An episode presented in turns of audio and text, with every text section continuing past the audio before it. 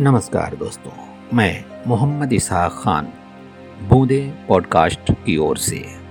जी हाँ आप कुछ भूले बिसरे तो नहीं है ना? जी हाँ मैं इसी कड़ी में, यानी कि जो हमारी कड़ी है, ओझल। भूले बिसरे रीति रिवाज, भूले बिसरे शब्द, भूले बिसरे परंपराओं की चर्चा हम करते हैं अपने इस कड़ी में, जिसे आप जानते हैं ओझल के नाम से। आज हम बात करेंगे पान और पानदान के बारे में। अरे ओ मरियम! जरा पानदान लियो अब्बा पान खई हैं। इस तरह के वार्तालाप, इस तरह की बातचीत अक्सर आप सुनते होंगे राह चलते बाज़ारों में और ख़ास तौर पर मुस्लिम इलाकों में तो आपने ज़रूर सुनी होगी ये बातें।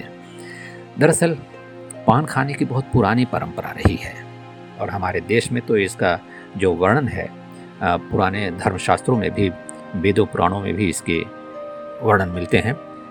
और इसे कई तरह से, कई नामों से भी लोग जानते हैं। संस्कृत में तांबुल, तेलुगु में पक्कू, तमिल और मलयालम में वेटेलाई नागरवेल, गुजराती और मराठी में इसे कहा जाता है। और इस तरह से ये सनातन संस्कार से पुराने ज़माने से जुड़ा हुआ है। लेकिन आज जो इसका स्वरूप है, मीठा पान, जर्दा पान और इसे तंबाकू के साथ सेवन करना कुछ और सुगंधि लौंग, इलायची, चूना, कथक साथ खाने की परंपरा जो है, इसे शायद मुगलों ने शुरू किया है, ऐसा लोग मानते हैं।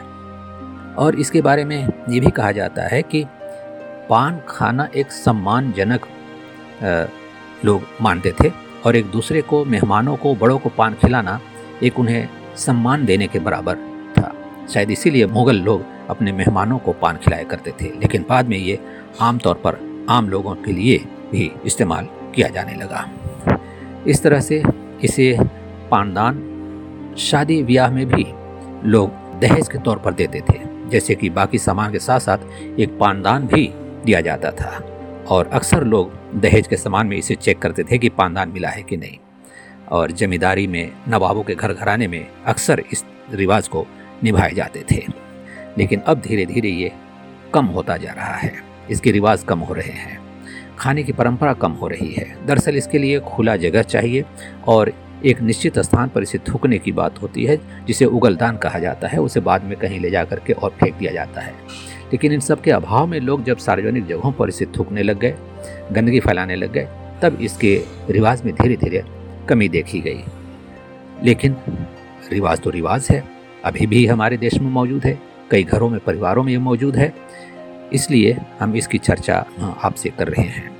तो इसी तरह से भूले बिसरे रीति रिवाज, परंपराएँ और साहित्य शब्दों की जानकारी हम आपको देते रहेंगे अपने बूंदे पॉडकास्ट की ओर से। बस आप सब्सक्राइब करना न भूलिएगा।